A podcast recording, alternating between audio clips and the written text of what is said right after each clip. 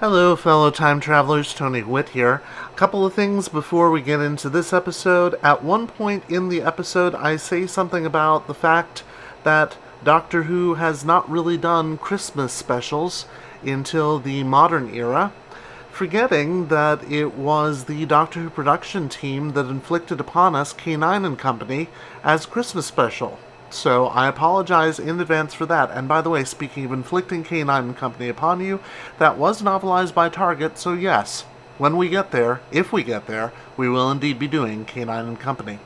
Also, there's a long discussion about where Steven is from, what time period, and in, as part of that discussion, we also discuss where Vicky is from, and I quite stupidly said I wasn't sure where she's from it's pretty well established that she is from the 25th century, the late 25th century, but Steven's time period is not all that nailed down because the audios give his date of birth anywhere from the 24th to the 27th century.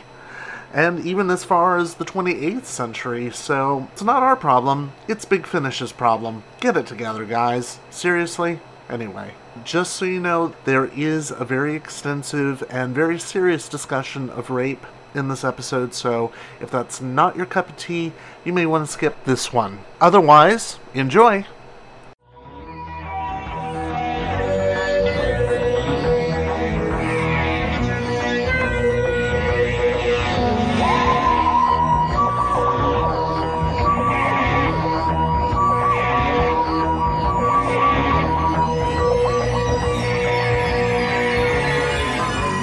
Hello, fellow time travelers, and welcome back to the Doctor Who Target Book Club, the podcast in which we undertake the momentous task of discussing in story order all the Doctor Who novelizations.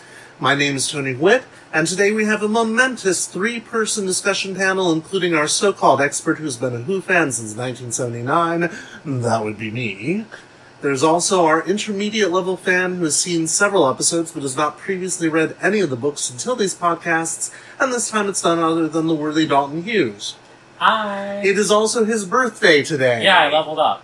he leveled up. Mm-hmm. And we had cake, and he got a prize and a present or whatever people Yes. get on their birthdays, You know. and everything. And now he's older, Prize. though not nearly as old as I am. And Well, no one is, Tony. Well, thank you so much. And finally, we have our ever so thoughtful novice fan who has seen little to none of the original series because she was barely a fetus at the time and has not previously read any of the books because she just learned how to read, except for the ones we've done for this podcast. It had to come in threes. Yeah. And this time around, it's the wise and witty, sometimes, Alison Fritz-Safried. Hello, Walter, Alison. Al. Mmm, this cake is delicious. Yes, I'm sure it is. You've had so many birthdays, Tony. I'll bet you've had a lot of cake in your life. Yes. Well, before we get to talking about this book, I'm going to leave a phone number where you can report uh, where you found my remains to my next of kin after yeah, the podcast. but remember that I'm the one editing, so I'll take the phone number right back out again. Let's remind listeners of our new Patreon page, shall we?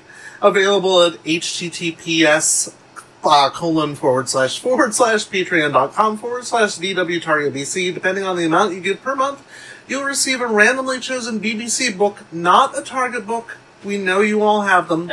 You keep telling me this. I keep ignoring it. I keep trying to send them to you. Why do you do this to me? The return postage is killing me.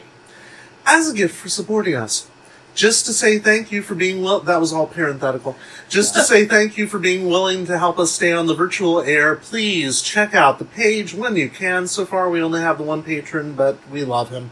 And hopefully there will be others soon. Hear, hear. Yes, indeed. Once again, we continue that long run of Hartnell stories novelized in the 1980s because they ran out of stories to discuss Nigel Robinson's novelization of Dennis Spooner's script for the 17th Doctor Who story, The Time Meddler. Without further ado, here are some fast facts. Doctor Who The Time Meddler, adapted by Nigel Robinson from the Dennis Spooner script that aired from 7.365 to 7.2465. Published by Target Books in March 1988. As of this recording in September of 2017, this title is currently out of print, but is available as an unabridged BBC audiobook of 141 pages. Wow. We've talked about Nigel Robinson extensively, or rather, Dalton and I have. We have. Allison has not actually read anything by I, Nigel do- I have Robinson. not. No. You have not. So you'll have to go back and listen to episode three, I Edge of Destruction, like our read our listeners will. But basically, Nigel Robinson was the former editor of the Range, but by the time he wrote this, he wasn't. The main thing to note about this book is that it is his penultimate Doctor Who novelization, which will be followed by the Patrick Troughton story, The Underwater Menace. Man, could that boy pick 'em! He just got some of the shittiest stories to have to novelize, and well, with you know, But not knowing that story, I assume it's about Dennis Simonus and scuba gear, and I'm kind of excited for it. yes, and you would be wrong. I It is would about not be the first time. it's about mer people. Yeah, and that's all I'm going to say about it right now because we've got a year and a half before we get there. So let's try to enjoy the year and a half we have before we get to that story, shall we? He That bad, huh? It's that bad. It's almost as bad as the uh, next one we're going to do. He wrote this one after leaving the role of editor of the Target Range in April of 1987, and it came out the same year as Edge of Destruction, which came out in October of 1988. The Target book, that venerable guide to all things Target, written by David J. Howe, who now knows who we are, but I don't think he's listened to the show yet. but he doesn't know where we live. He doesn't know where we live yet, and that's fine. Um, we normally check that book for first reactions to the books when they came out from the contemporary press, but it, it doesn't actually mention this one making much of an impact. In fact, there's nothing about it. Well, we'll talk about that. It's odd, given that the televised story made several impacts both on and off screen. On screen, we were treated to our first indication that the Doctor was not the only time traveler from his planet zooming around out there. We got our first story with a new male companion, Steven Taylor. Woohoo! We found out last time that Trey Corte really has a thing for Steven Taylor. I can, I can Mhm. appreciate that. Yeah, you've seen a picture of him now by now, right? So I do not recall it. Oh, okay. well, yeah, he, he is he is quite cute. And we got our first pseudo historical story in which a historical plot is overlaid with science fiction elements, which indeed would soon become the only sort of historical the Doctor Who would ever end up doing after 1967. Historical stories don't mix well with ratings, basically. Learn, Yeah, learn on TV. never, never. Tisk tisk. That's why Captain Kangaroo is dead. No, it isn't. what? No, no, no. Well, he is dead. Did you not know? I oh, I'm did. so I didn't know sorry. he- I know you're young and you don't really follow the news like that because it's adult, but I'm so sorry you didn't know. I'm young enough. I was around for the Captain Cap uh, Kangaroo reboot in the early '90s. Oh when I my or the god! late '80s. No wonder you have no So I only soul. remember an elderly captain. Yes, Yeah, that's. that- I didn't know he was killed by Doctor Who fans who didn't like historical stories. That was new to me. I thought he had a heart attack. Is that how you interpreted that? I guess I misinterpreted that. Yes. Well, if you think of a bunch of Doctor Who fans coming running at you with in cosplay, that would cause a heart attack. yes, yes. Yeah, that would probably do it. It's also the second season finale, by the way, the story that we're talking about. Behind the scenes, John Wiles took over full duties as producer, following in the steps of Verity Lambert. This replacement followed by Wiles' own replacement by Innes Lloyd halfway through this uh, season three would cause an entire chain of tensions between the production team and William Hartnell that, coupled with Hartnell's health, would lead the actor to leave the series after a third full season and two episodes of season four. Which means we're at the end of season two. This is how season two hmm. ends. And starting with our next time, we're on to season three. Rather a bigger splash at the end than at the beginning. Yeah, and sadly, season three is going to be much the same way. In fact, well, I, I, I'm giving too much away. You'll see. God will you see. And all I can say is, I'm sorry, I'm sorry. I'm oh so sorry to you, dear listeners, as well. But right now we're talking about the Time Meddler, so we're still happy, right? Yes. Yes. Okay, so let's talk about the Time Meddler. So, uh, the blurb. Where's the book? There's the book. The book. When the TARDIS materializes on an apparently deserted Northumbrian beach, Steven disputes the Doctor's claim that they have traveled back to the 11th century. Ooh. The discovery of a modern wristwatch in a nearby forest merely reinforces his opinion that it is 1066, the most important date in English history. Well, yeah. And the Doctor's arrival has not gone unnoticed, observing the appearance. Pardon me. Your cake really was good. Observing the appearance of the TARDIS is a mysterious monk who recognizes the time machine for what it is. He also knows that the Doctor poses a serious threat to his master plan, a plan which, if successful, could alter the future of the entire world. For once, the blurb has it right. Kind of Yes. happy with this blurb. Yes, Yeah. but Yeah. it's not. It doesn't give away every detail of the plot. the It does some have. not. Here is the book, which is an actually very nice cover, except Mhm. The Time Meddler, the monk, doesn't look anything like he does on screen. He looks much more monkish on screen, in fact, but you get that nice little bit of the wristwatch because the uh, artist, I believe it's Alister Pearson at this point, is very good about little telling details Yes, like that. one. Just a little nugget. Little glint of steel. Yeah. Just a Little little touch. glint. So, first impressions. Overall, I enjoyed this one almost as much as the last one. But I also studied gender and religion in graduate school, and boy, do I have a bone or three to put pick with this guy. Oh, so, so actually, combination of uh, quite positive and um, what in the world are you doing here? With Robinson or with the original screenwriter?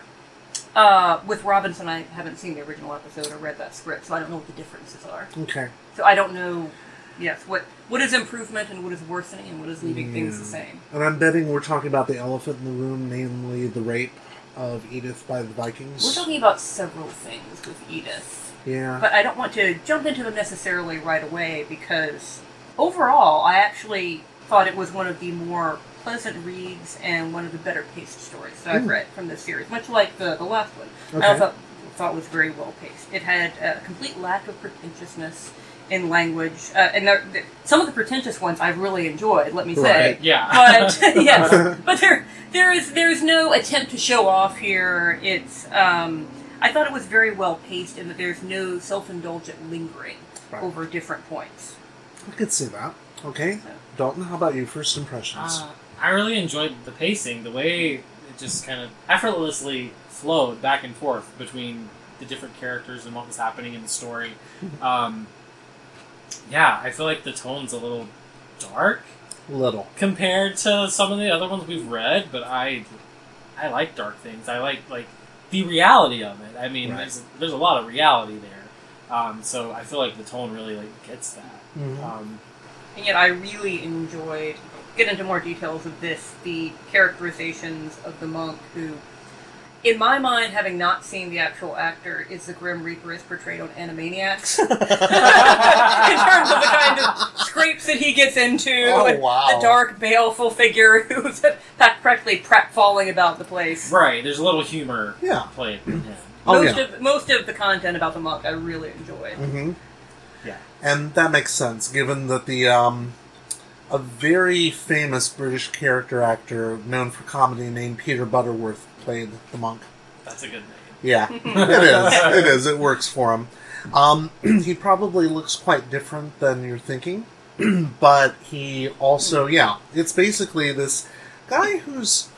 Well, how would you describe him? Is the monk truly evil, or is he just completely misinformed? Has he just not thought it through, basically? I thought it was just hubris rather than evil. Oh, really? He just hasn't thought this through. Mhm. I could. I felt it, and then in the end, I felt like it was like it's going to amplify now. Mhm. Like it's the doctor doing this to him is going to make him come back bigger and stronger and badder than ever. Um, Interesting you should say that. Which I mean, having seen the newer series, I I have ideas in my head of where this is going, or at least where this could lead. Or it could lead, true. Um, I don't know if I'm true in that feeling, but Is he a character we're going to see again? Like, is this the master? Or Well, since you asked me. Um, that's what I'm getting at, yeah. Tony. Is this the master, is- or is this it just... is not the master. Okay. that that actually has been asked before. The monk and the master are two different characters. but similar.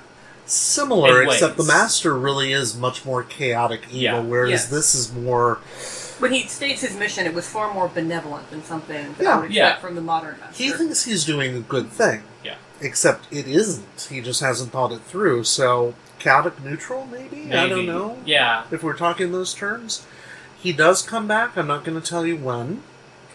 except to say that he will come back for one more story, of which he is not the main character. But we will we will encounter him again.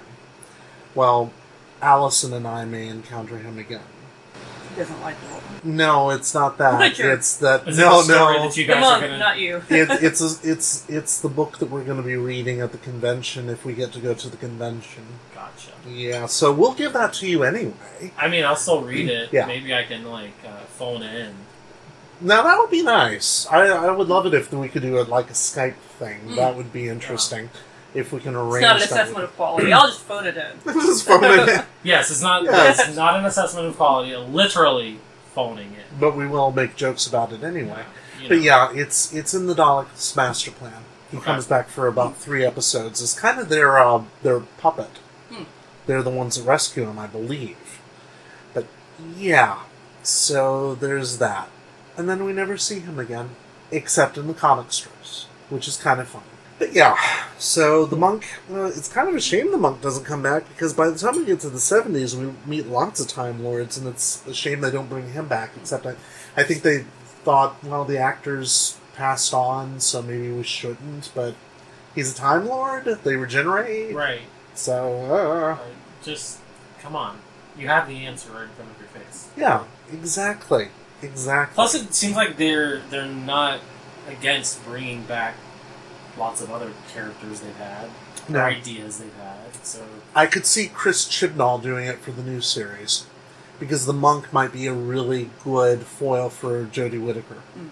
That would be interesting. yeah. It's a good modern character. Sort of a, and with all the religious references they have, this isn't colonial era, but sort of, you know, colonial era missionary, going to bring civilization Right. to all these other places. I'm going to fix, you know, Middle Ages Europe, and it's not going to work out the way he planned. Oh wow, that could be interesting. Chris Chibnall, we want our cut of it if you decide to do this. Or you know that that that quote: "With great power comes great responsibility." yes, exactly. He's got the power, but he doesn't quite get the responsibility. no, he's yet. no Peter So- Parker, No. which is kind of weird saying, but It's- it's, it's- true. He's no Peter Yeah, Parker. the, so the story, that story has been done over and over. I'm going to go back and change history for the better, but Right. Definitely a, another one-hour episode would bear it. It doesn't have to be a, a trilogy of films. No, certainly not. So, where do we go from here on this one? where do you want to start? Because there's a lot to talk about.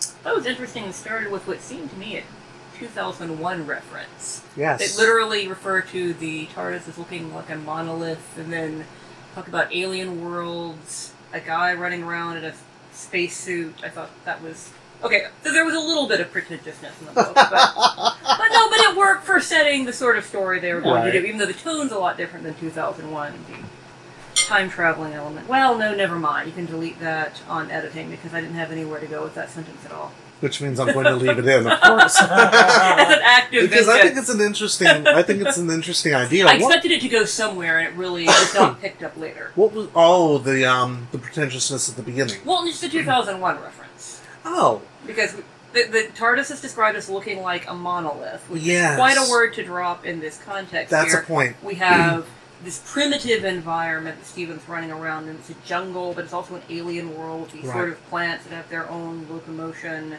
And yet, above him, there's this very advanced, complex city. There are all mm-hmm. these 2001 elements, but then that's not really picked up again in terms of tone or Yeah. theme, it seemed like. I think the main reason he does that, and that's only in the prologue, So, is because this book came out more than a year before the chase did. So he's writing the end scene of the chase before John Peel gets a crack at it. So if any anything, John Peel has to catch up with what Robinson's done here. So I think it may just be a matter of Robinson establishing that to Steven, the TARDIS is going to look something unearthly. Yes. yeah. But that wasn't how the TARDIS interacted with the Saxons, for example, in the Vikings. No. It was just for that one person. Right. Mainly because it doesn't happen on screen. And well, for that matter, Steven never sees the TARDIS on screen. He just ends up inside it. Somehow. Yes. John Peel left some room in his story for that to happen. Here, there's no room for it. It's just Steven goes to the TARDIS and it's open and he falls in. Yeah. with a suddenly disappearing panda bear. I'm still upset about this. I really am. I'm upset that Hi Fi is not in this book except for that one line, and it's like he suddenly appeared just to be on the chair for the doctor to note, and then he's gone, just like he is from the series. and they're both looking I at me feel like like I I'm should crazy. play taps. yeah, maybe I'll maybe I'll pipe that in. Maybe we were. Mourn. We're mourning hi-fi. Well, it's especially weird because you, you mentioned last time about the panda that it wasn't in the book. No. The last book we read. It's in this one, mentioned once, Yes.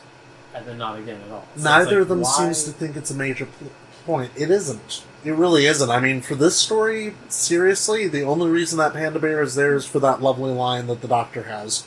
Yonder is the vertical hold, and there's a chair with a panda on it. Sheer poetry, dear boy. it's Yeah. a lovely line, and Hartnell does the best job with it. But yeah, I think they both have decided it's not about the panda. Not about the panda. Yeah, and I mean, really, in, in I guess the show it would be more of just like a plot device. Yeah. Why would Steven run back in to be left behind? Exactly. Because he has to go get his fucking panda. Yeah. Like, Yeah, and I think we established that John Peel came up with much better rationale for the Yeah. whole thing. Yeah. Yeah, Oh, yeah. so it works much better in that story. in the story, in Yeah. the book. Exactly. So yeah, it's got that. You're right. The tone, the tone of this book. Let's talk about the tone of this book, shall we? Because Dennis Spooner's original script is noteworthy for being very comedic, but it has a rape in it. A Viking gang rape. a Viking gang rape. There's no two bones about that. In fact, it's almost more horrific to watch it on screen because, well, you don't get to see it, obviously, but you see the aftermath of it because Edith is lying on the ground with her eyes wide open at first. A, a viewer first seeing it for the first time would think, oh my god, they killed her. She's dead. She's not dead. She's just in a catatonic state. Yeah, which definitely came across in the book that Yeah. there's definitely she definitely experiences tremendous trauma, which you can portray, but then you can't play it off for laughs. That the doctor's like, "Oh, could I have another glass of mead or something?" Yeah. That haha, poor doctor, he's kind of gruff and insensitive, and he doesn't recognize when someone is exhibiting signs of PTSD and is kind of staring into space. It was a very odd kind of play for laughs, but then it's not actually committed to Well- as a full joke. I think there was some Mhm. pang of conscience there, There pulling was. back too much and making it a joke that, haha, the doctor is rude to children on the street, and also he's Yes. completely insensitive But to he gang also rape victims. notices that something is wrong, but he doesn't quite have Yeah. the vocab for it, maybe, or has no sense. I think that's what it comes down to. He has no real sense of humanity to know exactly what's happened there. But it's very different than when he's just being a jerk to Ian. Yeah, Darker element than maybe was intended that he would be that uncomprehending of someone else's of, of distress that is that obvious. yeah. Except on screen, it's not that obvious either, and I think that may be the problem. Could be. The original script doesn't make a lot of room for it. It just has the rape off screen and then off we go. And she's fine afterwards. And you think, okay, sure, it's 1966. Their attitude towards rape at this point in popular culture might be, eh, slap a band aid on it, you're fine. Emotionally. And yet, it's not that at all. And it's never been that, even in 1066. And you have to wonder I think Nigel Robinson is doing the best he can with something really uncomfortable. Well, it wasn't. It wasn't a slapstick portrayal of the rape exactly. It was No. more. It was described in quite menacing terms, and right after that, we have the next most violent thing in the book, which is a description of one of the Vikings' wounds. They talk about blood and gore Oh, yeah. being stomach churning. Mm-hmm. It's more the follow up Mhm. on it that it's it's described as quite serious and violent, and then haha, the doctor doesn't realize anything's wrong. Except that he kind of does subconsciously, which is more than he does on screen. And it's more than she gives him on screen because there isn't much of a reaction on her part. Personally, Edith on the page is much more fleshed out. That even though the actress who portrayed her was really quite good, um, it's hard to play PTSD in an age that doesn't recognize the term PTSD? That was an era, though, when people recognized the concept of shell shock, Well, shell for shock, example. yeah, but they wouldn't have attributed it to rape necessarily. Uh, there's definitely the concept in Victorian literature of the sort of catatonic, broken woman who has had some kind of horrible traumatic experience That's true. and is sort of half there. That's true. They sort of play with that a bit in this book, and then it's isn't really it doesn't really alight a consistent characterization of the aftermath for her No. because the, the only part that I thought was really odious in the aftermath is it's implied that cooking for and serving the doctors would help her get. Right. That was fairly odious. Whereas Yeah. I think that her going back and forth and seeming blatantly to be slightly detached from reality afterwards as a defense mechanism and later trying to play up to this person she's only met once or twice. Oh, I'm fine. Things are Mhm. okay. I think that actually can work, but the idea that she is healed through serving was pretty ugly. Ooh, I didn't get that, but I could see where that could be an interpretation of it too. And that would be, yeah, that would be difficult to take. Unfortunately, that's kind of what the original script gives him to work with, and he he's doing a really delicate balancing act there, I think, because not only is he being asked to, in essence, depict the first rape victim in Doctor Who, and I'm trying to remember, possibly the only one? It's difficult to do so when it's a children's show where that shouldn't be there anyway. It's a classic sort of women in refrigerators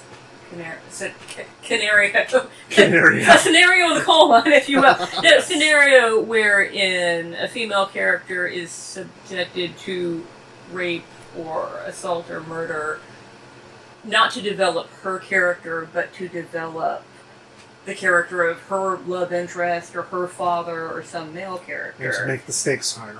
And they could have done that just with the Vikings severely wounding the Saxons. It was just Sure. completely gratuitous. They threw in a gang rape as well, I thought, to add motivation. exactly. They had plenty of motivation to go kill Vikings. Yeah, exactly. Well, let's talk about more fun stuff, shall we? Because there's plenty of fun stuff to talk about in the script. It's just that it, it's a bit like the whipping of Barbara and the Crusaders. It's like, holy shit, why? Yeah. it's yeah, gratuitous. why is it there? How is it there? Um, what else? How about the monk? I, I will ask you this. I'll ask you both this, since you neither one of you had seen the story before. Mhm. How did you react to that revelation at the end of chapter eight that they'd walked into another TARDIS? I did not see it coming. You did not see it coming. I really? thought it was. I thought it was appropriately prefigured that when I read it, I thought, oh, that perf- that makes perfect sense Mhm. because I, I thought it was a nice gag before that he was using the sarcophagus as his desk, um, but I did not realize it was. Certainly did not realize it was going to be a TARDIS. Okay. What I mean, you- obviously he was a time traveler, but Right. That, that. Yeah, I kind of felt the same. I was definitely sure that like this guy is a time traveler, but I wasn't quite as certain that he was you know, on the same planet. so that came as a complete surprise. to That you. came as a surprise. I mean, yeah, definitely understood. Yes, this guy is not here. Uh, he he came here on purpose. He is a time traveler, but I did not immediately realize. Oh, he's a, also a time lord Oh, okay. or Yeah. Gallifreyan. Yeah, and you notice something else too that Nigel Robinson doesn't do pull an Ian Marter on us. He doesn't say Time Lord. He doesn't say Yeah. Gallifrey. In fact, the only there are a couple of updates. One is when, and I love the scene too. The monk is needling the doctor about his TARDIS and saying, "Oh, is your, loved, yeah. is Yeah. your chameleon circuit broken? I can fix that for Yeah. you." It's not called a chameleon circuit until 1981. So So there's that, but at least that fixes it into the terminology. yeah, and I think I think once that happened and you got a little more of that ribbing between the two of them going back and forth, it was like, okay, this is this is fun. This is this is actually quite hilarious. Mm-hmm. Seeing the doctor finally get his due. But the Like- nice build up from Ian and Barbara would try to make little jabs at the doctor, but they never committed to follow through. It was Right. always a Yeah. mental, oh, he's at it again, he's always going to be this way. And then Steven's able to actually pull some off because he actually knows about aerospace. So so far, my only exposure exposure to Steve- Steven being this uh, brief bit, I love the idea of an astronaut being a companion because the doctor can't gaslight him as Right. easily. Because you know, Right. Ian's supposed to be a high school science teacher, not actually a person who's practiced Yeah, from the engineering 26th From- or, century. yes, Yeah. or flown a craft or, or that sort of thing. But you know, uh, Steven, he, he can the doctor can still smack down Steven, but then the monk is an entirely different level of verbal jab. Oh, and yeah. I I thought that built up very nicely. on seeing their their like mental chess game that they had going on, you know, always thinking seven steps ahead. Right. That was really what was interesting. Kind Mhm. of seeing that level of complexity. You know, sometimes the, the way the doctor gets out of these sticky situations is he always has like a backup to the backup to the backup to the backup.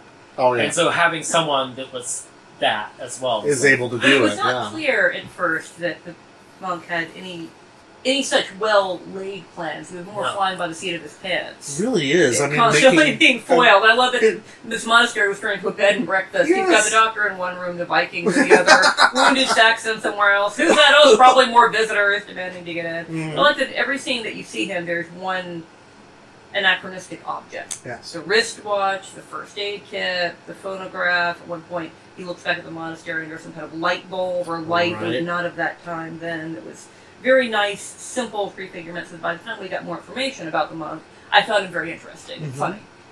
By the way, speaking of which, the scene where the doctor first realizes that something is wrong, when he hears the monks chanting, and suddenly, Yeah. and he realizes he's listening to a record. I was wondering how well that translated to the page for you because I thought Robinson did a good job of it. Oh, yeah. Yes. You knew it immediately what had happened. I knew exactly what that sound was supposed to be. I mean, the only thing that could have been worse is if it had been a skipping record. Yeah, like a, yeah, like a record scratch, someone hitting the phonograph. exactly. Um, In terms of restraint and not overindulging in florid language, um, instead of uh, show don't tell, a lot of times uh, the author goes with uh, smell don't tell, which I really like. So a screenshot I've got here is Hmm. the monastery seemed to lack that unmistakable, unmistakable smell of places of worship and study, the sweet aroma of incense and the fragrance of well-polished wood. Instead, this place reeked of the rank smell of decay. Hmm. And early on, he's describing the beach when they first land the TARDIS on the beach and the sounds of the birds and the waves. And there's two or three places where there's a really nice, short, sonic description that really puts you in the scene. Hmm. But it doesn't go on for two or three paragraphs like certain other authors we shall not mention have done. Which also can be quite enjoyable as well. But it's a nice change of pace because we've read some Who could florid you ones ever recently. mean? So. Who could you ever mean? Well, but both of those have their place, and they're Right. both, both of those styles have been done well, I think, in Oh, this yeah. series. Absolutely. But similarly, thrives, you know, periodically sound, you know, the, the, the grating of the, the portcullis dropping, and then the, the, the sonic distortion on Mhm. the phonogram that are very simple, but it, very effective, I thought. Okay.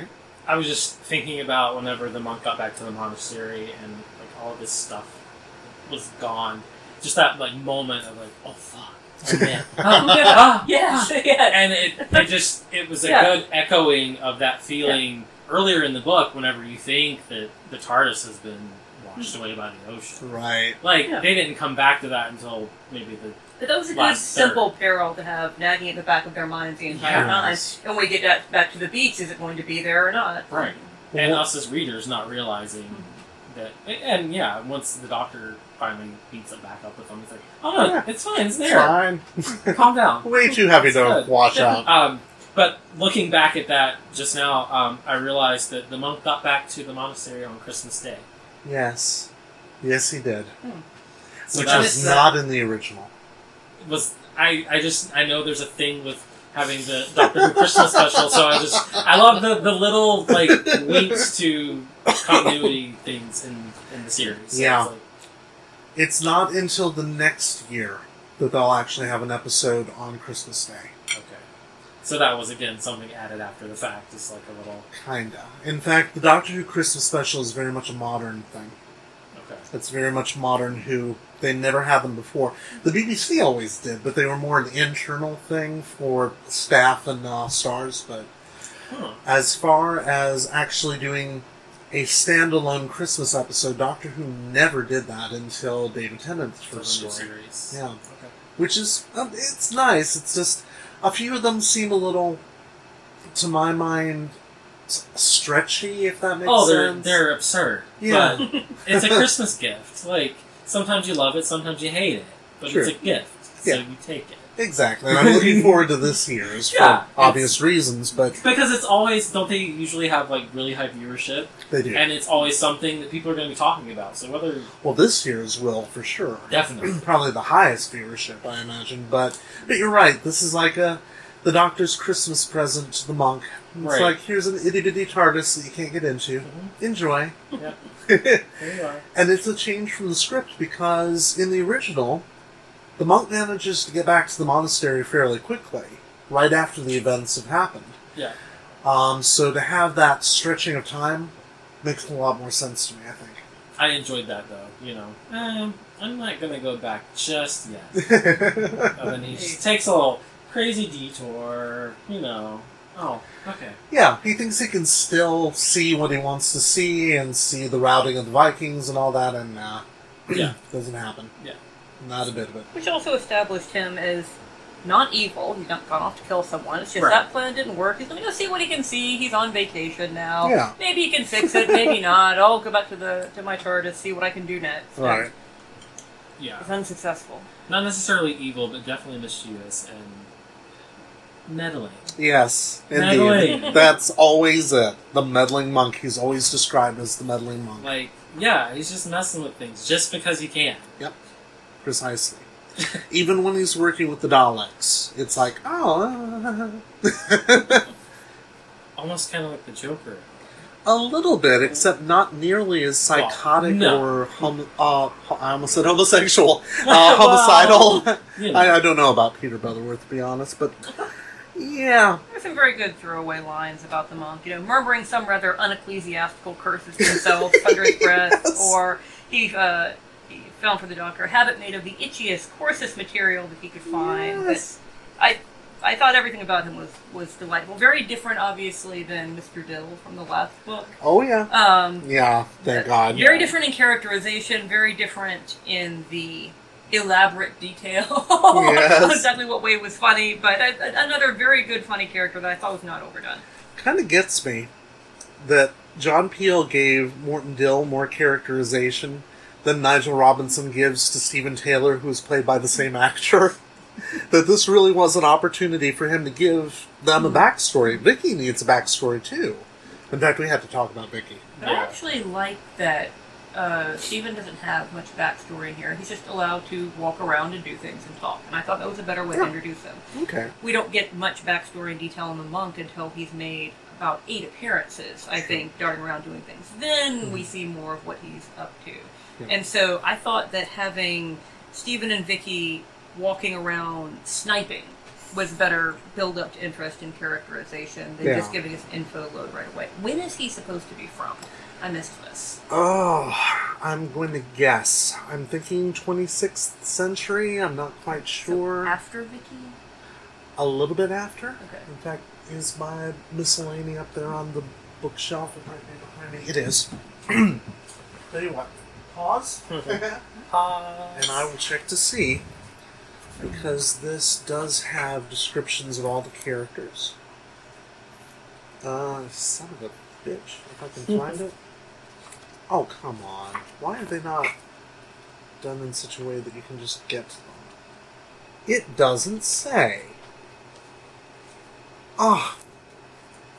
Cavan Scott and Mark Wright, how could you? I know one of you follows us on Twitter. How could you not tell us where Steven is from? Because I can't remember. hey, but at least they, they mentioned Hi Fi. They mentioned him, yeah, they give him his own little uh, sentence. A eulogy. Yeah, but there's nothing. No, but I know somewhere in the book they do say something about the fact that Steven and Vicky are a little separated in time from each other, but it doesn't really say the dates. No. Okay. But that, no, that, that, that was what I was what you were gathering, that they were from a similar. Yeah, He's yeah. Time. He, he's like a little later than her, but yeah. not. But it also becomes so not a plot point that they never refer to it. In fact, the way they act with each other and with the Doctor, you would think they're from contemporary England rather from rather than from the future. It's the hmm. weirdest thing. And it gets even weirder when it's contrasted with the next two companions we're going to have because it's like, oh, okay. but then by this point, characterization's kind of paper thin anyway. Right. It's more about the story. It's more about what's actually happening instead of getting to know. Right. But he's the first person that I've seen among the companions who's not intimidated by the Doctor at all. At least No. not at the beginning. Not at all. And all. like I said, he has a look. He has a background of expertise that none of the others have had. Exactly. Yeah, he certainly does at that. And yet, it is so rarely called upon. He really does just kind of become the heavy at times. Except for the one time when he sings. But yeah, we'll Well, get you there. know, the jocks played the leads in high school. So. exactly. They sure did. um, there are a couple of things that are kind of odd. You'll probably notice, for instance, that um, Robinson is foregoing updating the whole thing about fixed points in time, or Whitaker's notion that history on Earth is fixed because it's the history of whoever's traveling in the TARDIS and therefore they can't affect it. And here it's boiled down to the same point that it's boiled down to on screen, which is that the golden rule of time travel is that time travelers should never interfere in the course of history. If that's the case, then what the hell is the Doctor doing? The, the Doctor even talks about that. Oh, you shouldn't interfere, interfere with history. I thought you know, it's a joke for the readers, but he does it all the time. Yeah. But I didn't think that the author took a position Yeah. on that. It was just Vicky's comments and the Doctor's comments and the monk's comments on whether or not you could change these things and should try. But I mm-hmm. didn't think that there was an authorial dictum on how it actually works in the universe. True. And in fact, their later conversation about the possible ramifications of what the monk does, that's very much Robinson. It's kind of hinted at in the televised version, but you don't get the doctor saying, You have no idea what's at stake here. You two will not exist anymore. Right. Earth as you know it Yes. will not exist Yes. anymore. The universe as we Yes. know it will not exist anymore. Well, and I like that point that he made. You know, you don't know if one of your ancestors was a Norman. And as And a if- person whose ancestor, one, of whom's ancestor was a Norman, I'm Yeah. grateful that the scheme didn't work because Right. here I am. Right. And it's- same here, yeah. But just that idea of like one person that died that shouldn't have Mhm. could completely change Exactly. everything. But we don't know if he's right. We don't know if it's like DC Yeah. universe where there are certain fixed points and you can't change the important things, like you couldn't change the Battle of Hastings, or if it's something that you could change. Or the Doctor's the Doctor's thoughts on it, but we don't know if he's if his assessment is accurate. Exactly. It's only until the 80s and then in uh, the David Tennant story about um, Pompeii that it's firmly established that there are points in history that if you try to correct them, they'll correct themselves. Time will reach right in and just change it so that it happens much the same way anyway. Because time in the Doctor Who universe. Oh, those books behind you, the Virgin books, the ones that don't have any marking except for the ship logo on the very bottom of the uh, spine. In the Virgin books, they establish both time and death as entities, much in the same way that Neil Gaiman considers them. And the Doctor is time's champion.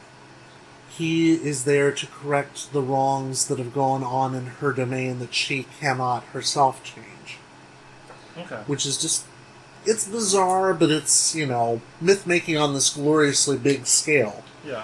We're nowhere near that yet. Yeah. We're still in 1966 in Lime Grove Studio with the glaring lights on a Friday night and trying to get done before 10:30 before they shut the lights off. And we're not necessarily talking about the ramifications of time travel yet. No, it hasn't got so philosophical. No. Robinson at least gives us that, and I'm quite grateful for that.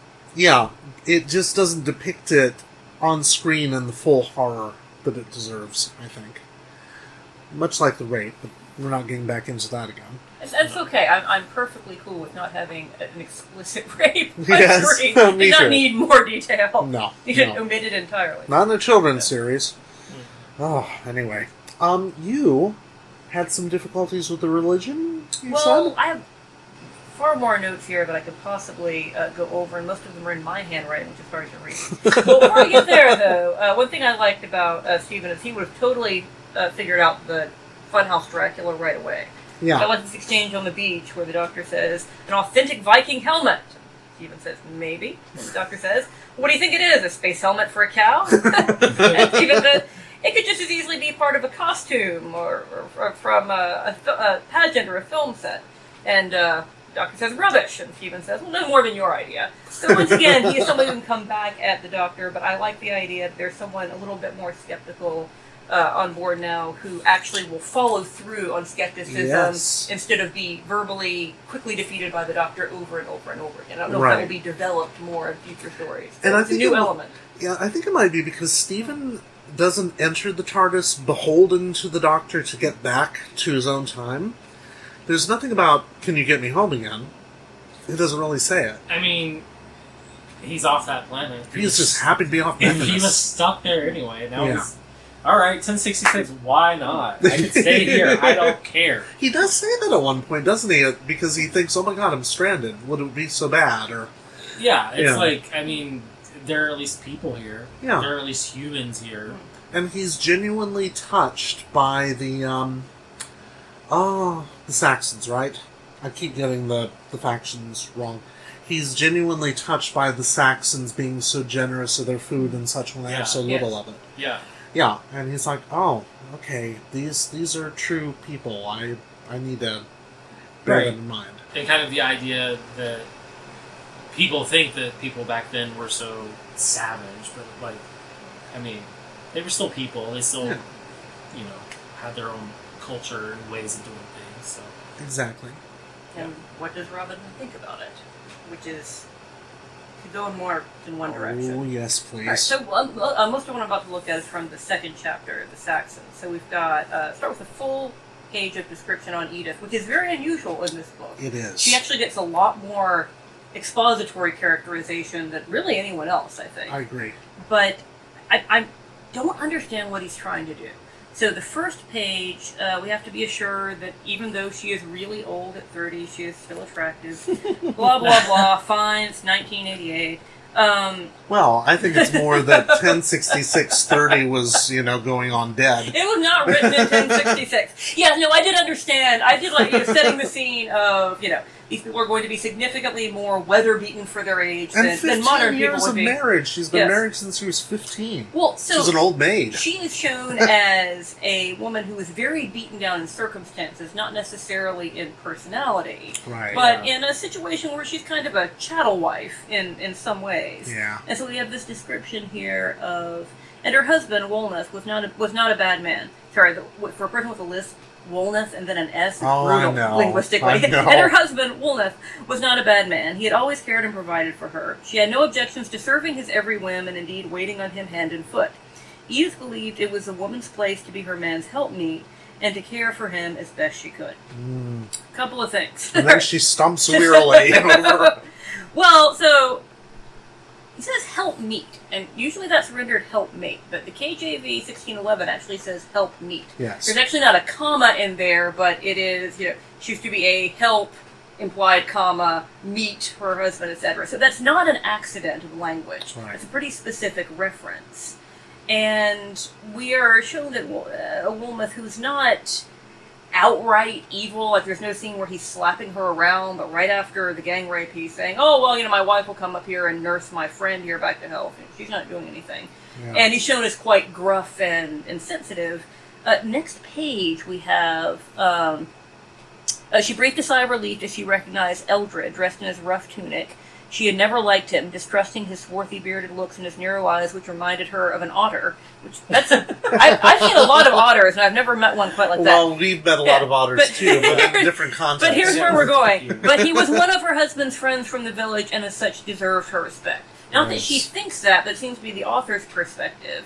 So is he saying that this is a positive thing or not? Because later on, we're told that this is an era when a woman with a child can walk from one end of the area to another and be completely unmolested, and the Vikings seem to be bringing in a type of sexual violence Yes. that was not present there. So is he presenting Edith as this very put upon woman who has a lot more perception and intuition and assessment of the situation than she's being credit for, given credit for by the Saxon men around her. Or is she sort of the butt of the joke as the doctor, you know, just um, sees her as this simple woman who brings him beer or brings him Right. brings him mead. Oh, she'll bring. I, I I hope she'll bring venison this Right. time, etc. Um, or is this shown as sort of an an Eden of gender relations, wherein Hmm. She's very subservient, but as a reward, she lives in a, a society where she's very protected and is not in danger of sexual violence till outsiders come in, which Hmm. is a hell of a position to take in 1988. Let me tell you. Yeah. And he doesn't seem to come down definitively in any obvious way on any side of it, but he keeps playing with it. Right. So later on, another rather remarkable use of language we have is when Vicky and Steve, and is he ever called Steve or always No, Steven? it's always Steven. Always Steven, are sort of verbally sparring. Don't call and- me Doc. Yes, I, I, I, I, I actually like. That's what I was actually asking. Like, is he supposed to be American? He keeps calling him Doc. Some of his Right. some of his speech is written in a way that seemed more Nah. American. Um, but uh, let's Just see that here. swagger. yeah, exactly. Because he's so manly. Of course. We're- Of course. we are told that so uh, the uh, Steven gets off a, a good sick burn on the doctor. Mhm. Something like, oh, so you can't really control it at all, right? Where it goes, you know, with the use of that. And we are told that Vicky, who had been sniping at Steven earlier, rather sarcastically, respond to this. She was very impressed and respond shamefacedly. And this is now, now we're in the New Testament, so help me is KJV Old Testament, and uh, now we're in the epistles. Hang on, there are screenshots. Oh my. It's either First or Second Timothy here, um, where we've got in like manner also that women adorn themselves in modest apparel with shamefacedness and sobriety, not with braided hair or gold or pearls or costly array. I have never ever in my life seen the word shamefaced or shamefacedly outside of discussion of First Timothy. Really? Maybe it exists in the wild and I just haven't encountered it, but that was a hell of a word choice a few pages after Help Me. Really? So I thought, okay, so they Wow. establishing that Vicky is not really happy with Steve until she can respect him verbally, and is she going to be like happy if he puts her in her place? But that's not how their relationship develops. There, there's a time later when he says something like, "Oh, she's just a scared girl," but then he's proven incorrect. Like she was right to be cautious about Right. something. There really was someone in the woods. Later, she really comes back at him about, "I think, I know you think I'm just a scared kid, but I'm not." And she Right. proved not to be. And I don't know what the author is getting at here with this use of language because he does not follow through on saying this is a better world that Edith lives in, wherein hmm. she is completely subjected, but she is protected, which would be one dark vision. But it's not a story of liberation either, where she's actually the smartest one in the room Mhm. or just making the best of a good circumstance. And similar with Steve and Vicky, this is not a tale where Vicky like body slams Steven at some point or another. It's not a story where he, you know, deals a good brutal verbal put down and then she's in love with him or something like that either. True. Robinson keeps seeming to play with these ideas, but he doesn't come to a conclusion, and it's like a new ro- ship named Robert E. Lee.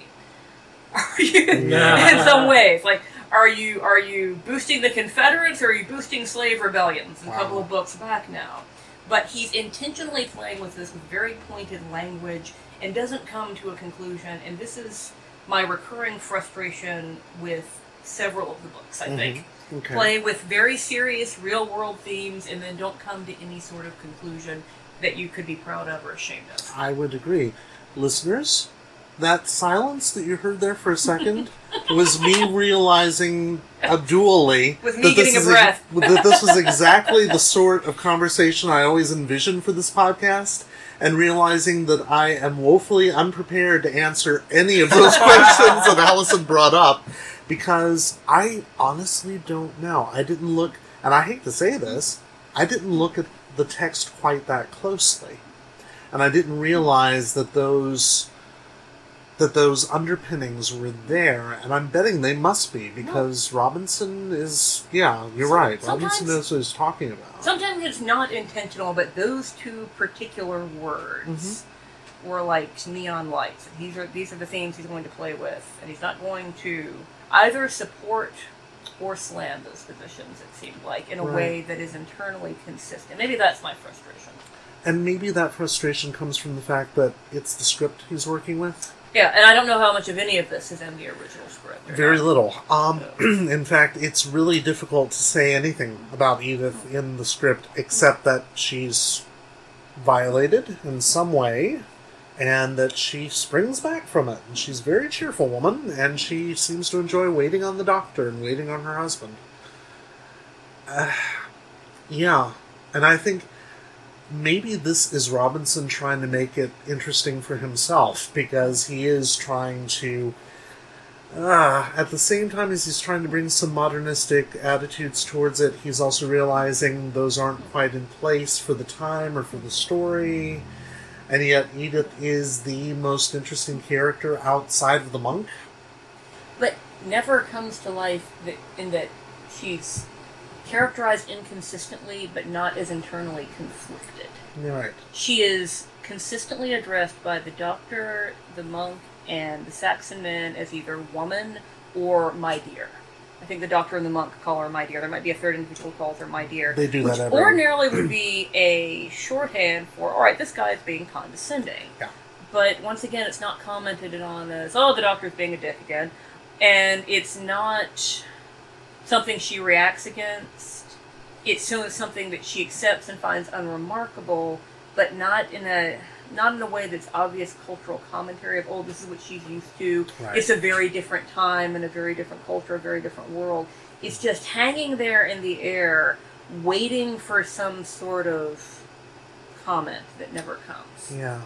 And I have to wonder. Sort of like people who watch, you know, only the first few episodes of Mad Men and would, well, there are a lot of people who seem to have watched Mad Men and decide this is the coolest guy in the world, that misogyny was awesome, and if my dad got away with that, why can't I? Right. I know that's not the majority That's opinion, not it.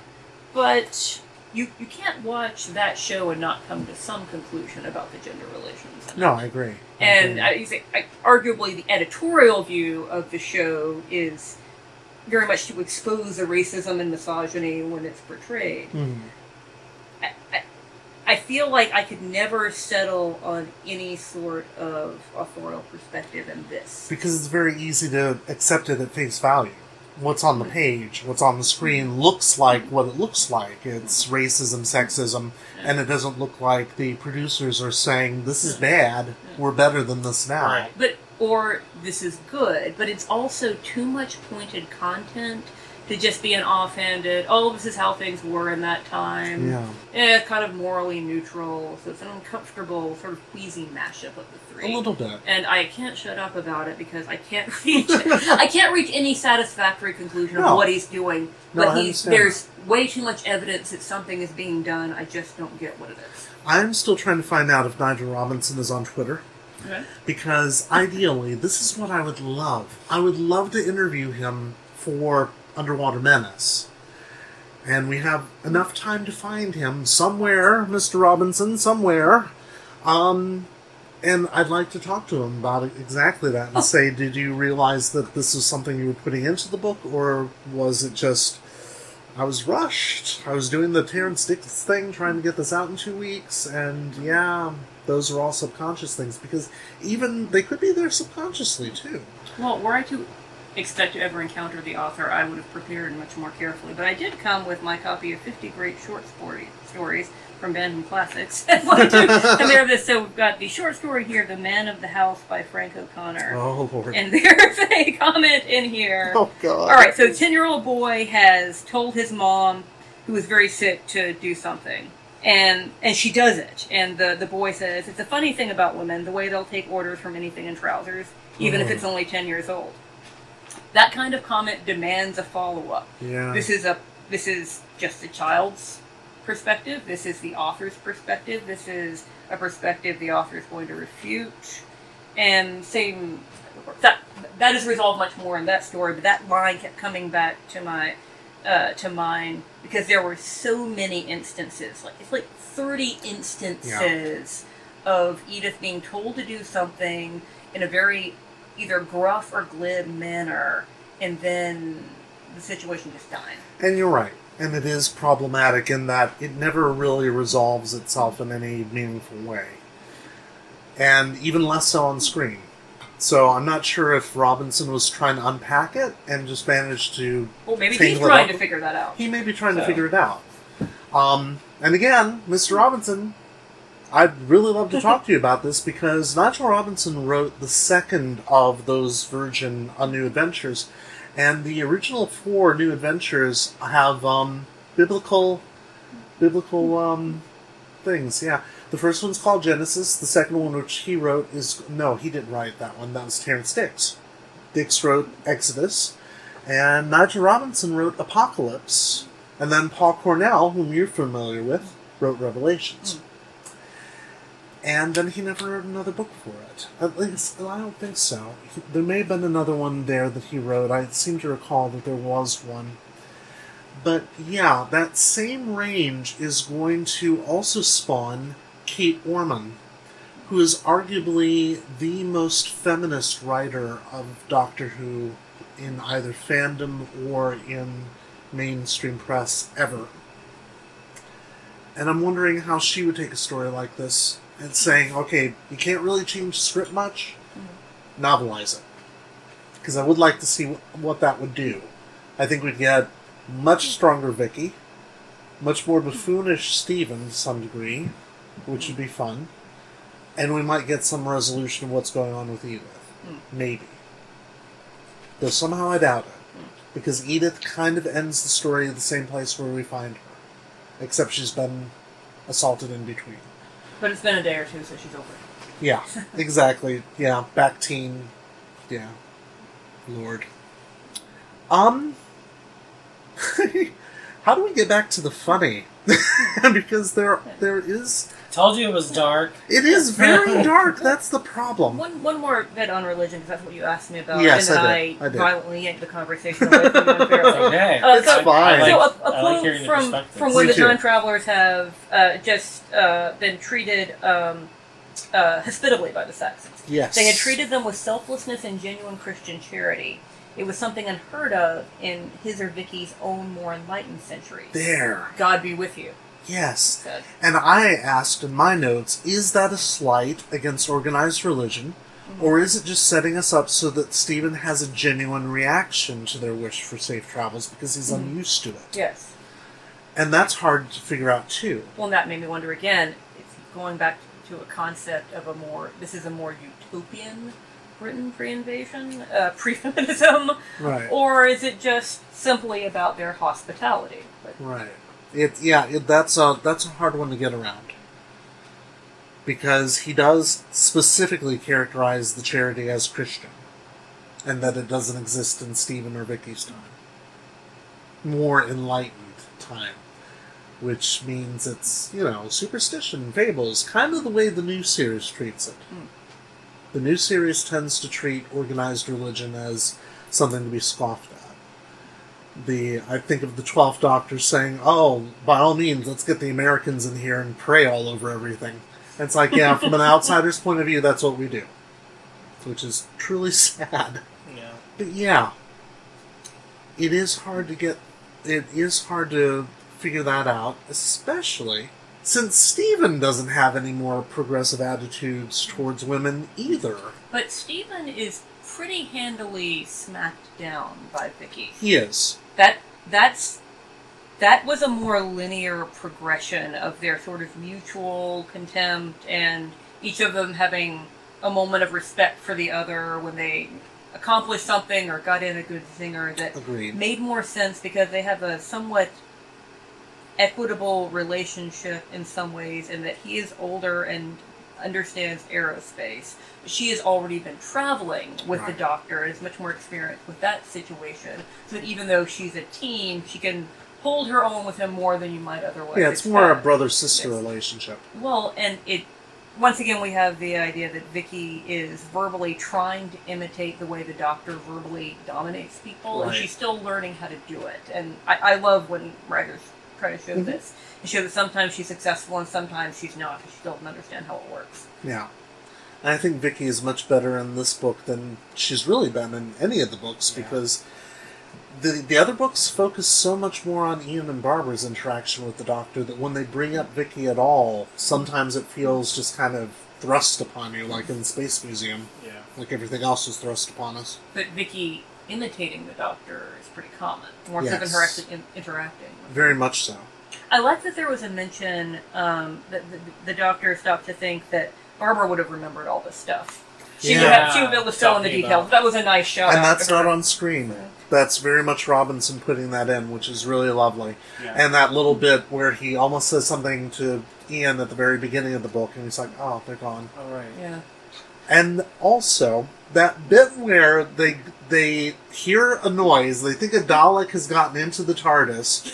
The Doctor's raising his cane. Yes. Vicky's got a shoe. And I thought the doctor was going to throw a coat on the eye stalk. Yes, and that actually happens on screen. And Robinson's like not realizing how completely ineffectual their weapons of choice could be against the Dalek. It, it's just a lovely moment. well, he didn't have any more of Barbara's sweater. No, no, and that's She's or her big the- bouffant to uh, keep them to blind them. to blind them exactly. Dalton, we haven't let you talk much. Um, I'm, I just uh, going going back to kind of the uh, the idea of the relationship of Vicky and Stephen versus Edith and some of the other men. Um, I don't kind kind of just all this talk of like progression and enlightenment and the difference of the periods. Um, I wonder if that's kind of like a conversation of progress. You know, Vicky and Stephen being from we were, we were saying like the 26th, 26th century, century, somewhere ish, around there. um, versus you know people in the 11th century, 1066. Just how societal norms have changed, relationships have changed. Like you said, you know, Stephen and Vicky kind of being equals in a way, Mhm. whereas Edith is kind of subservient and like lesser than, um, but still important. I mean, she's still like what they wouldn't do shit without her. No. Um, Yeah. yeah. So that just That has thought me would be more emphasized in the end. right.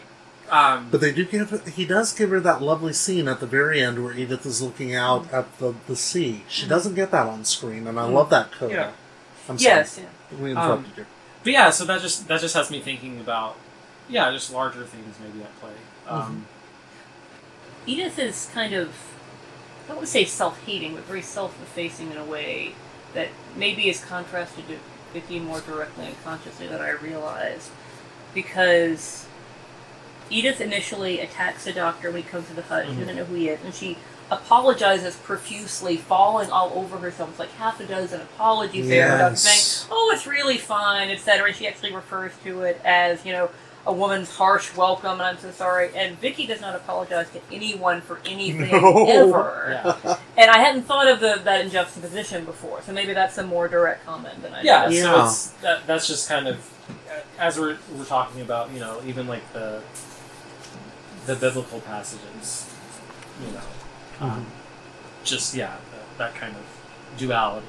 You know, you have these two female characters that are played similarly, but also in very different ways. Exactly. Um, so there's Well, then there's a they very directly say after Vicky makes a comment to one of the Saxons, like, "No, we should go do this other thing." That um, Edith is shocked that, Yeah. that no Yeah. Saxon would ever speak to a man like that. But then once again, there's not follow through of, and she thought it was great, or she thought it was the worst thing she'd ever seen. She just like she that. just noticed. it I'm shocked. Well, I guess it just is. Mhm. yeah. Yeah, but they also kind it. of talk about how did wasn't Edith kind of she was kind of mystical in a way. She felt like premonitions. Yeah, her Yeah. mother She had had a second feelings. sight. yes, So, at one point she sees Halley's comet, for Yeah. instance. so that kind of thing with her and the feeling she was getting about uh, the doctor and, and Vicky and Steven, I kind of felt as like a yeah, like a mysticism in a way. Mhm. Kind of like a nod to um, uh, druids and Right. things right. like that that would, would have been kind of contemporary. So, is this a story of story that's done about the Doctor, wherein he thinks that a person is very simple-minded or buffoonish or something, but they're actually very bright or they've actually accomplished quite a bit. We see him giving Ian a really bad time because I, Ian seems to be the author insert character in all the ones that I've read so far. So it's kind of the writer working out their issues on the page. It seems like with authority figures of their youth is what it feels like at times. But would that be a typical characterization of the Doctor, where maybe he is very dismissive of someone, not realizing the way in which they maybe save the day by being very insightful about a situation? Hmm. That's a good question. What do you think? I don't know. I feel like that sometimes there is a lot of, of uh, appreciation for the minor characters. You. I've I've seen more of the Doctor realizing, oh, this person's actually helped us a tremendous amount. Right. and- Yeah. Um, and I, I think it E- really even Ian. Exactly. I think sometimes that that goes to show like kind of uh, Doctor Who is a larger kind of thing that we we keep talking about these ideas of these large events that we can't change that shape history. right. But really, what this is all about is tiny people doing small things that have a larger impact. Exactly. So like that is going on too, and that that's Mm-hmm. that's fantastic. I love you know Right. um, I've been seeing a lot of stuff come up lately about um, real people being characters and how Mhm. you know when you see characters in a book or on a film, they look like that's a character, but it's like everyone in your life is a character. That's if you right. amplified them to the amount that you're doing on the TV screen or the film screen or in a book, even Mhm. if you gave that much characterization to anybody, they Right. would be a character. Yeah. So I think that's really great to see, like Mhm. all of these small parts, you know, the ensemble, as Right. were, um, being kind of like picked apart and you know applauded for. And I think it says something about what passes as character development in Doctor Who of this time. Yeah, That the Doctor is making that realization, Mhm. but it seems like the writers, the script editors, all that aren't really even noticing it. It's just kind of it's just it's natural in yeah, it's accumulating on the character like a residue of humanity in Yeah. a way. yeah. Um, because by the time we get to the new series, the Doctor's character does change, but it changes within a um, an incarnation. Yeah. and that's going to start happening. Well, huh. it'll happen with the second Doctor. It'll really happen with the third Doctor. I just watched his last story the other night. I was like, oh, okay, this is this is the beginnings of that. By the time you get to the end of Tom Baker's era, you see him changing as a person. The Davison Doctor realizes a few times, oops, I need to do things differently the Sixth Doctor never realizes anything at all. He just kind of blunders around. No, that's not true at all. The audio version of him becomes much, much quieter and much more reflective than that boisterous character in the hideous clothes that we get in his first story.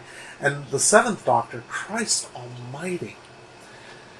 The change from the on screen Seventh Doctor in his first story, where he's just a buffoon and a clown, to that last new adventure, which takes place on the Doctor's home planet, and we find out everything about the Doctor's past, which then has to be negated by later writers.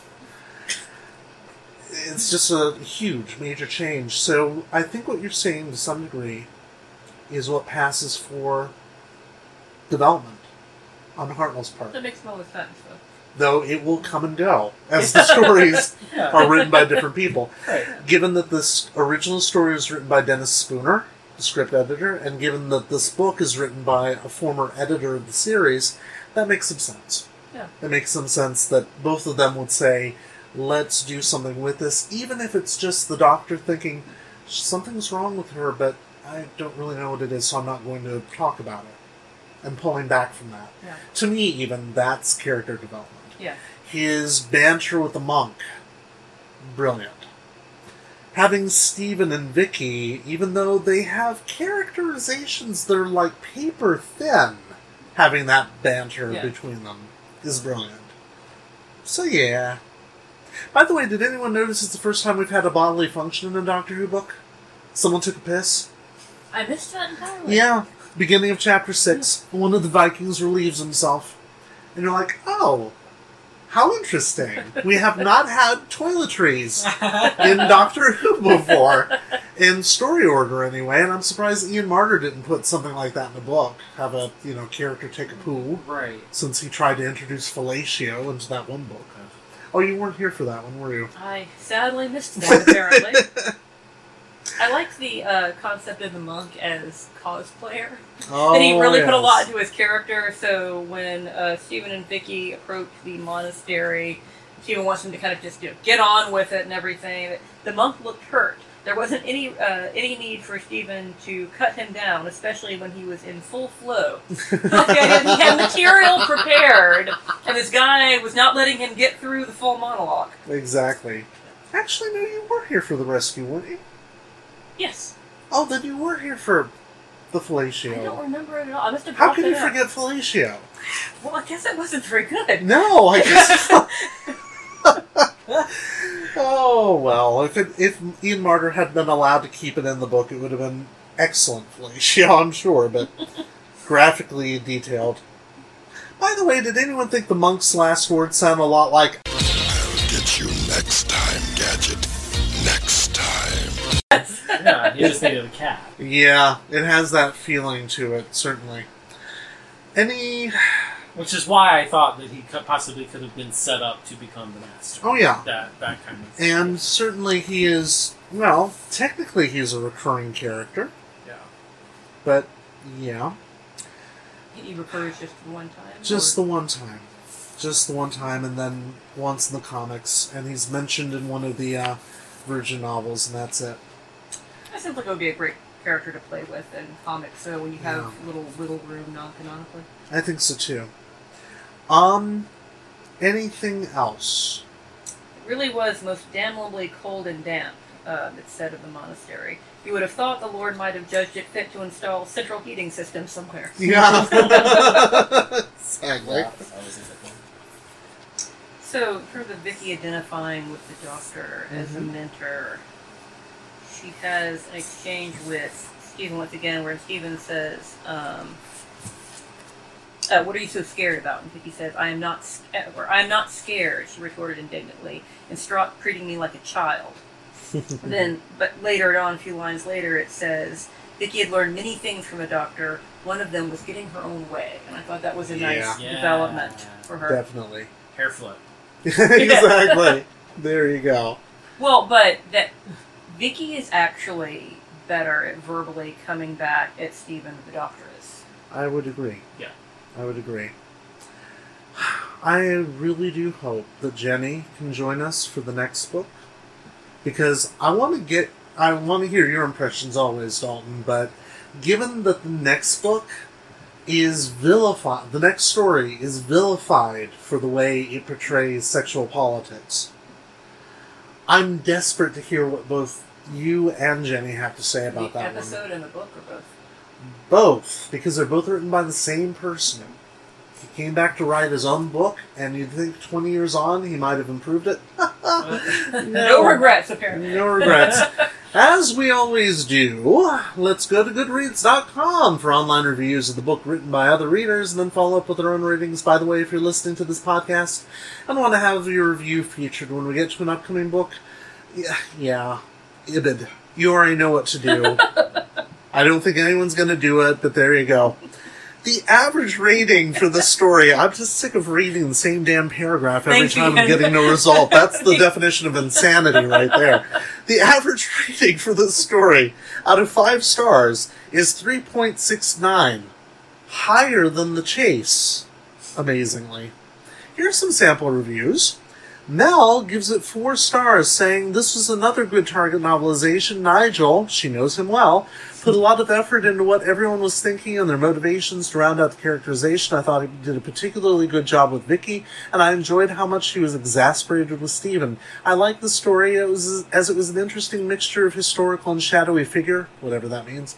More like a modern pseudo-historical with people from outside the time causing trouble. I'd come across the meddling monk before in later Big Fi- That's right. They bring his character back in the Big Finish audios. He's played by a different actor, obviously, but yeah, he does come back. But I like the fact that he wasn't really evil, just kind of naive. I also thought it was quite shocking to have a Doctor Who adventure with rape and murder, though done in such a way that you could overlook what happened to the poor Saxon woman if you weren't aware of such things. I mean, you mean like it's child friendly? Not aware yeah. of things? I, I, I guess that You'd have to yeah, be a very stupid child to not get that. It talks about look of lust in the eye. Yeah. Anyone over eight. Well, that's what I was talking about with Nigel Robinson's kind of doing this tap dancing act, trying to depict it but not. There are certain word choices he could have used to make it much more explicit. This I would have been one of those kids that was against I would have too. the fact that it was a In fact, I, I hate to admit this, it wasn't until I was watching the story again in my 20s, after seeing it as a teenager and reading the book, that I was like, oh, that's what happened. And that says so hmm. much more that we could talk Yeah. about, but But instead, we should talk about Matthew Good, who addresses this even further, giving it three stars and saying, okay, read though a bit violent, there is some quite extreme sexual violence for a Doctor Who book, not explicit. And no one seems to actually care about the woman affected in the sense of giving her support for the horrors she has just been through, just to seek revenge for damaging the goods. I know it's a patriarchal society of 1066 England, but at least the doctor could be more compassionate and not so interested in mead. It's true, but I think that's also that the doctor doesn't have the vocab for that. He honestly, and how do you depict that on screen? If you're trying not to depict the thing that's actually happened. Don't worry, some violent vengeance is served towards the end. Hurrah! Sarcasm. Otherwise enjoyable. And finally, our old friend Daniel Kukwa gave it three stars and says, finally got around to this. One of the few Target novelizations I never had a chance to read. I'm, uh, it, I'm sad to say it's the most disappointing of Nigel Robinson's four early years adaptations, primarily because of its lack of ambition. His novelizations of The Edge of Destruction and The Sensorites, even The Sensorites, display a gorgeous talent to broaden and deepen both plot and character. Um, Dalton knows what we're talking about. He remembers that book. His novelization of The Underwater Menace turns a piece of B movie schlock into something exciting and fun. Yeah, it is something to look forward to. But The Time Meddler is primarily a straightforward transcription, with a few bits and bytes thrown in.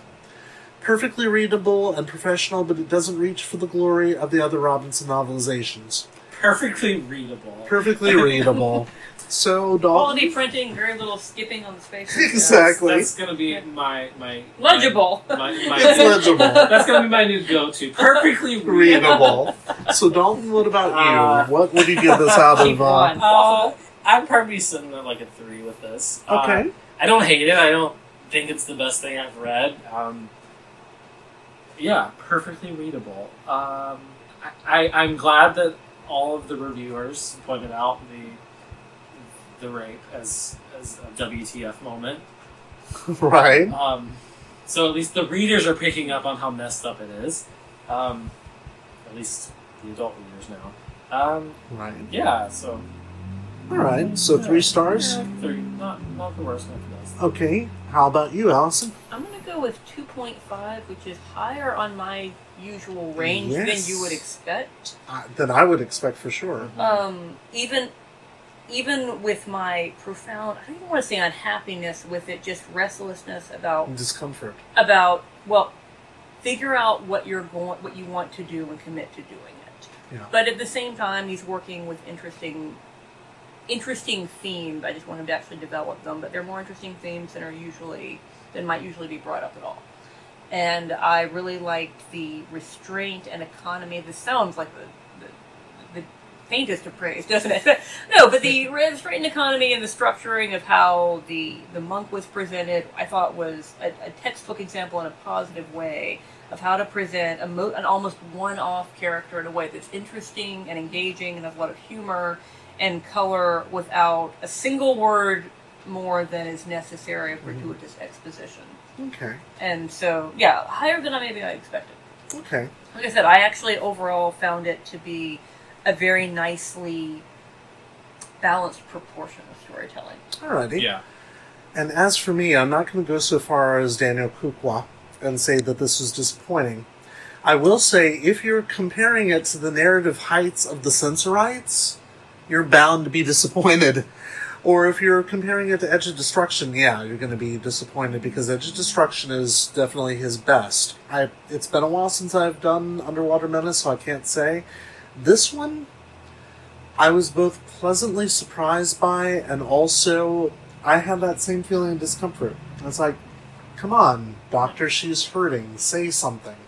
But since that doesn't happen on screen, he can't do it and that's leavened, thank God, by the the meddling monk being there and all of that lovely comical stuff. And maybe our discomfort is success. Maybe that's what he was going for. That may be it. And hopefully, Mr. Robinson, I can ask you soon because until then, I'm giving this book three stars. So yes, I agree with Dalton, and definitely I would be down to two point five myself were it not for the fact that I still like this book. In fact, I like this book a bit better than the televised version, which is a really good story, despite, you know, uncomfortableness. But yeah, it's not his best to be sure, but he's working with better and more sensitive material than, say, the Sensorites. Jesus, the Sensorites. God, not the Sensorites. Not again. Not again. How much I've missed not knowing what the hell you're talking about. Yes, well, get used to it. Thanks, guys. Well played. And thank you, fellow time travelers, for giving us your valuable time. Notice how I'm just going right on. Next time we travel back to Galaxy 4, that's the name of the book, not where it's set, by the way, to check out William Emms' novelization of his own script from 1966, in which he depicts a society dominated by women in 1966 with the results that you might expect. In the meantime, if you've liked what you've heard here, like us on Facebook at Doctor Who Target Book Club Podcast, all one word with no spaces. You can visit us at our eternally pristine subreddit at reddit.com forward slash r forward slash dw target bc. It's not even a joke anymore. Also, feel free to watch videos of our first 12 episodes, 13 episodes as it turns out. Um, my video, The Rescue, that got those uh, copyright strikes, they went ahead and let it. It's up there. I didn't know this until last week. It's there. So Good. you can see it. But I'm not doing any more videos, but you can see the ones that I did do at youtube.com forward slash user forward slash Emperor Dalek forward slash videos. Follow us on Twitter. We're at DWTargetBC. Or subscribe to us via the podcast provider of your choice. We are on iTunes, SoundCloud, Stitcher, TuneIn. Not on Podbean right now, not until I pay the bill. If all else fails you, email us at dwtargetbc at gmail.com. Thank you very much for listening and enjoy your travels. And Dalton, happy birthday. It's my birthday. It is indeed. If Thank you for joining it, us. Please send Dalton a pony for his birthday. I So- would like a pony to feature yes, there we are. Thank you very much for listening and enjoy your travels. Bye bye. Bye.